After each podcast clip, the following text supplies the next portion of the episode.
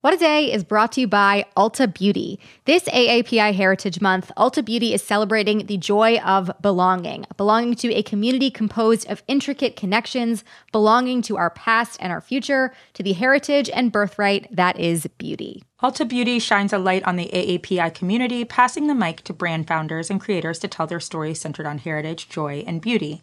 They carry AAPI owned and founded brands like Live Tinted, Peach and Lily, Glamnetic, Tree Hut, and more.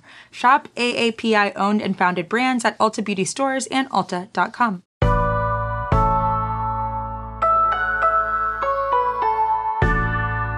It's Monday, April 18th. I'm Tre'vell Anderson. And I'm Josie Duffy Rice. And this is What a Day, reminding you of the 1099 WAD form you need to include in your tax returns as a listener of this podcast. Yes, and I am sending up a prayer for all of you who have not yet done your taxes.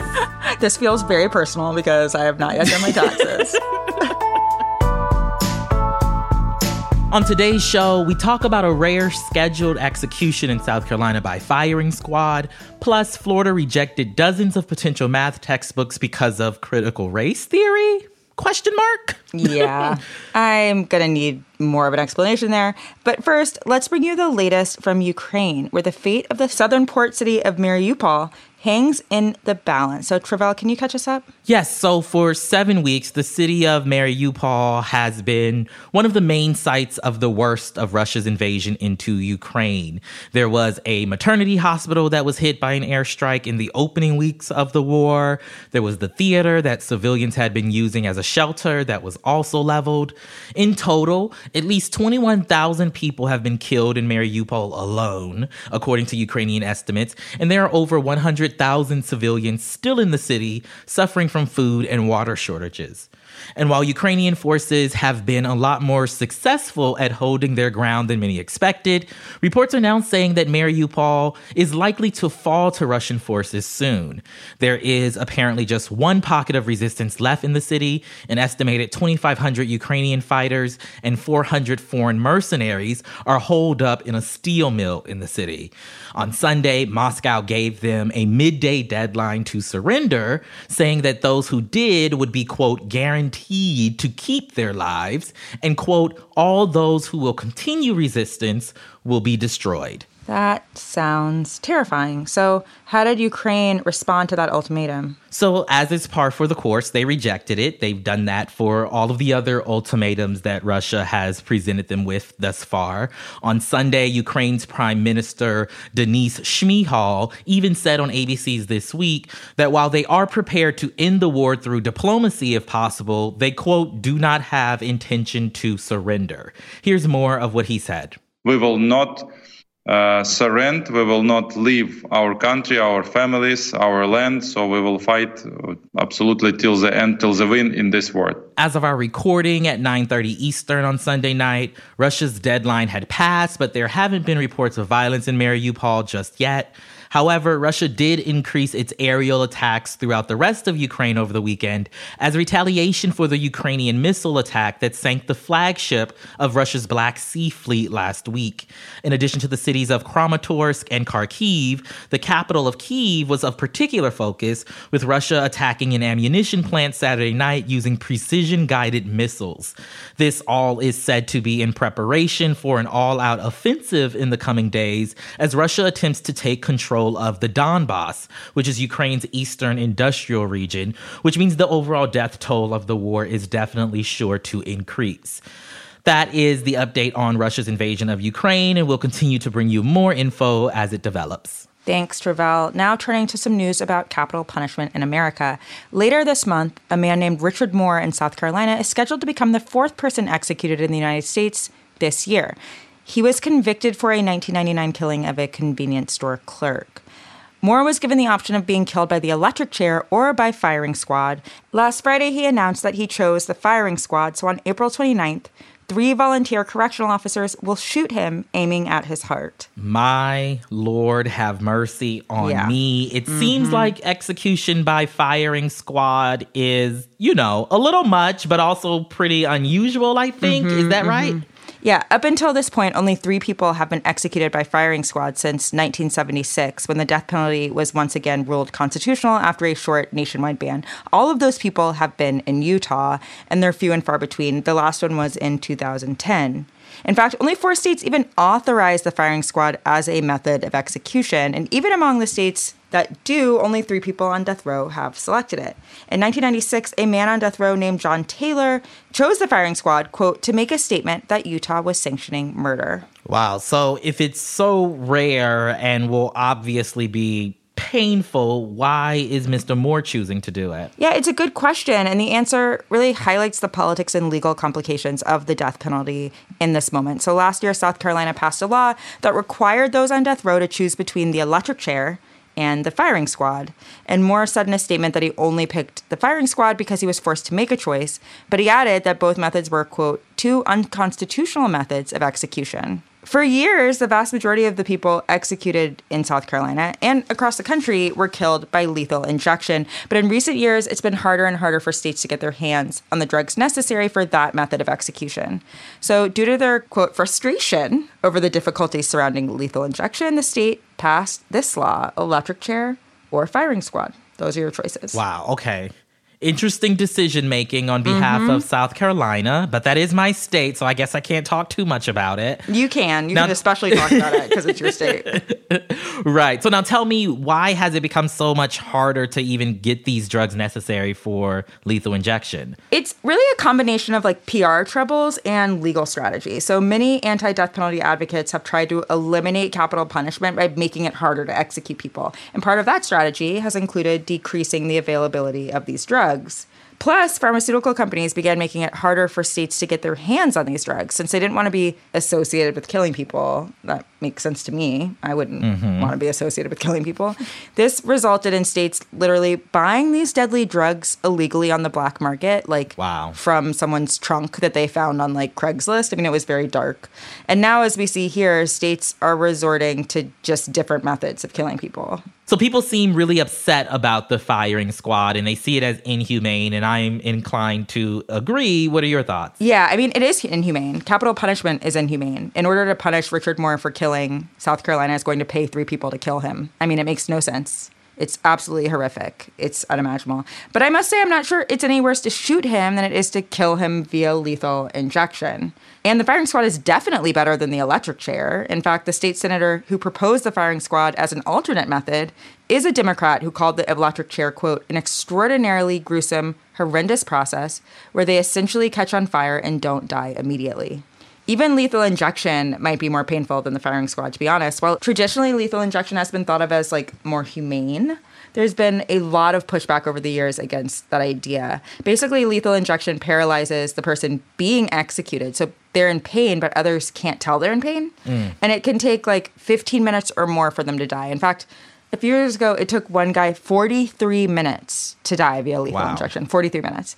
So is this bad? Is a firing squad bad? Yes, but it's all bad. It's all absolutely awful. And the truth is, Capital punishment is less popular than it ever has been. Recent Gallup polls show it has the lowest support it's had since the early 1970s. And in recent years, fewer than 50 people per year have been sentenced to death, about one sixth of what it was in the 1990s. So, as far as Richard Moore's scheduled execution, what's the status of the effort to stop it? His lawyers have asked the state Supreme Court to delay it while another court investigates whether both methods offered to him are cruel and unusual punishment. And also, so the US Supreme Court could theoretically determine if his death sentence was disproportionate to his crime. But these appeals are like basically impossible, right? They're extremely, extremely, extremely unlikely to be successful. And chances are that Richard Moore will be executed by the state of South Carolina in the near future. Mm-hmm. So we'll keep you up to date on that as it develops, but that's the latest for now. We'll be back after some ads.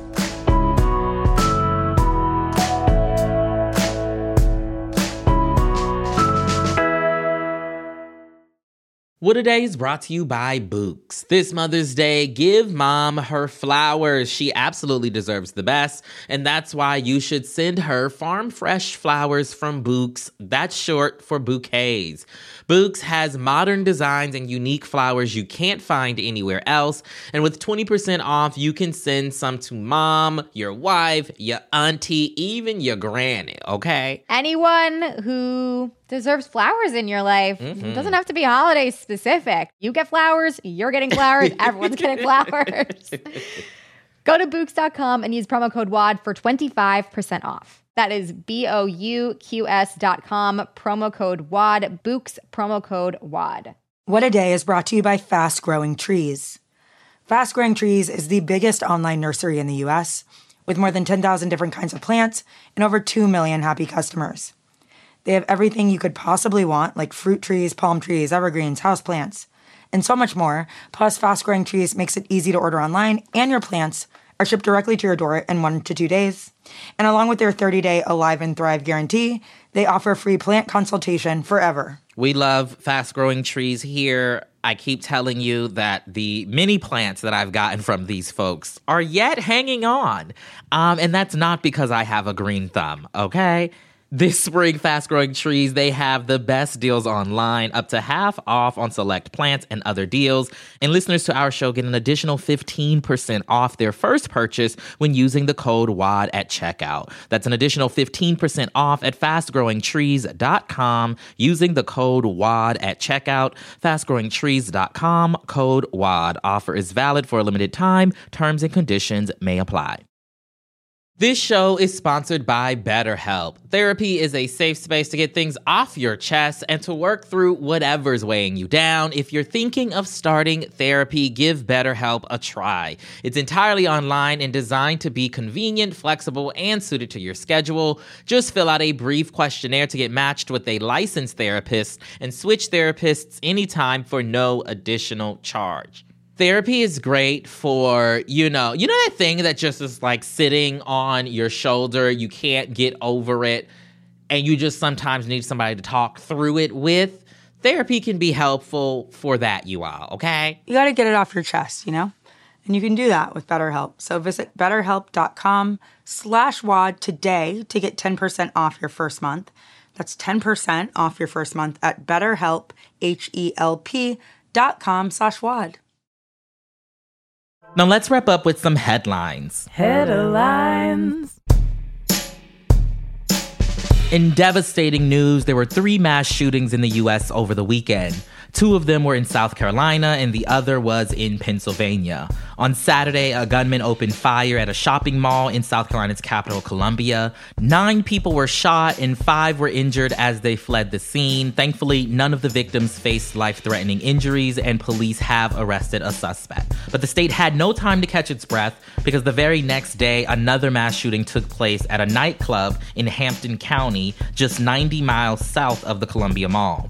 Authorities are still investigating this one, but as of our recording, we know that at least nine people were injured, and authorities have yet to make an arrest. Meanwhile, in Pittsburgh, Pennsylvania, gunfire erupted at a house party early Sunday morning, killing two minors and leaving eight people injured. It's believed there were multiple shooters involved, although no arrests have been made there either. According to the Gun Violence Archive, these events bring the national total of mass shootings this year to 139, and they come just days after President Biden unveiled a new policy to crack down on ghost guns in hopes of reducing gun violence nationwide. On Sunday, protesters across several Palestinian territories gathered to demand the release of thousands of Palestinians currently being held in Israeli jails. These demonstrations were part of Palestinian Prisoners' Day, an annual occasion dedicated to showing solidarity with these detainees, many of whom are being held indefinitely without charge or trial.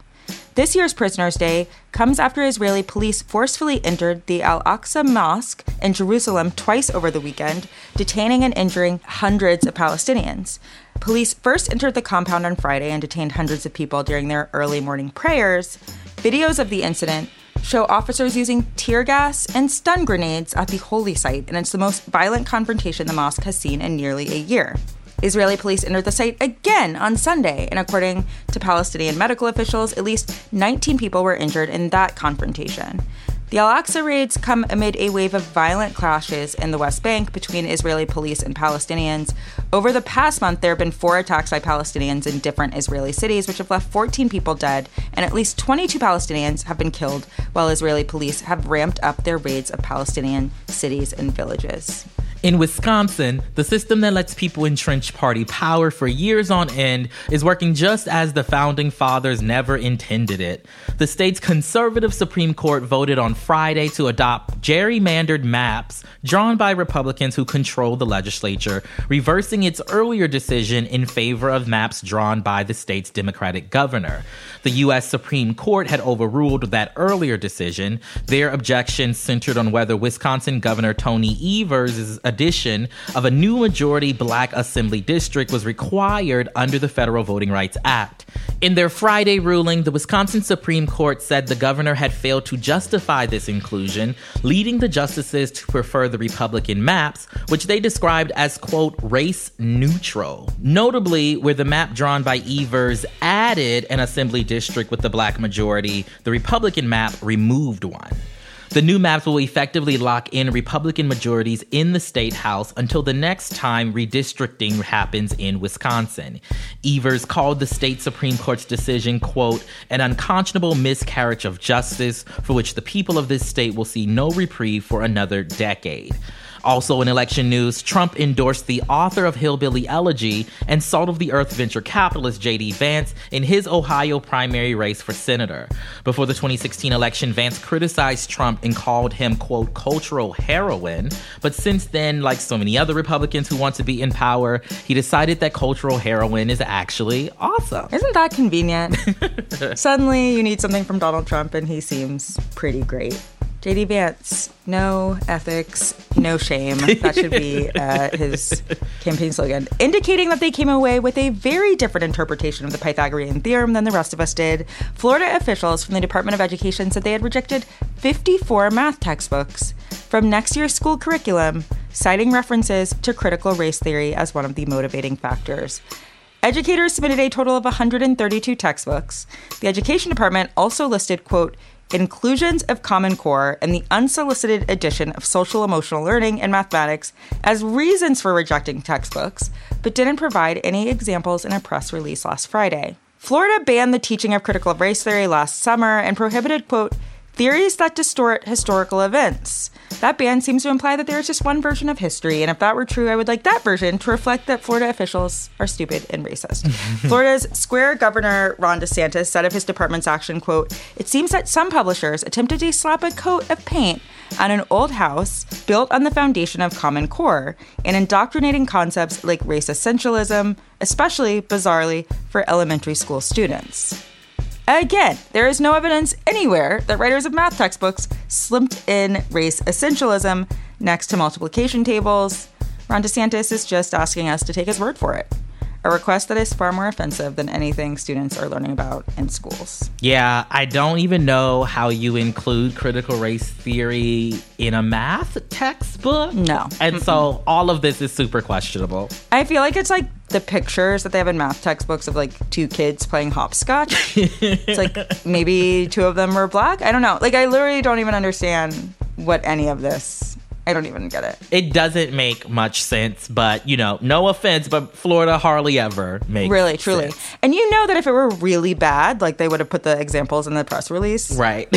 But instead they were like, no, it was just like trust us. Right. It's crazy. and those are the headlines. That's all for today. If you like the show, make sure you subscribe, leave a review, get those taxes in, and tell your friends to listen. And if you're into reading and not just banned math textbooks like me, What a Day is also a nightly newsletter, so check it out and subscribe at crooked.com slash subscribe. I'm Josie Duffy Rice. I'm Tre'vell Anderson. And, And keep looking for your 1099 wad. Yes, you got to get that tax break, okay, honey? Get it. If you find that form, you actually don't have to pay taxes at all. now everyone's looking for it. Yeah.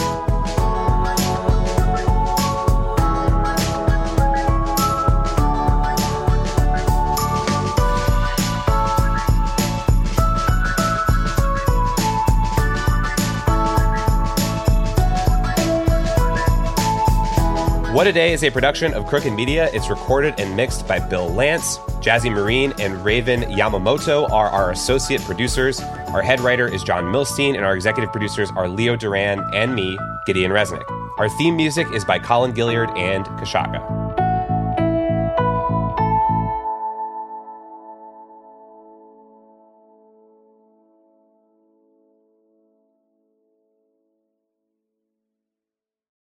Busy life, I use Shipt same day delivery to keep up. When I need a jar of extra creamy peanut butter delivered, I know my personal shopper Amber will come through. And if it's not on the shelf, she asks them to check the back. Shipt, delight in every delivery. Learn more at shipt.com.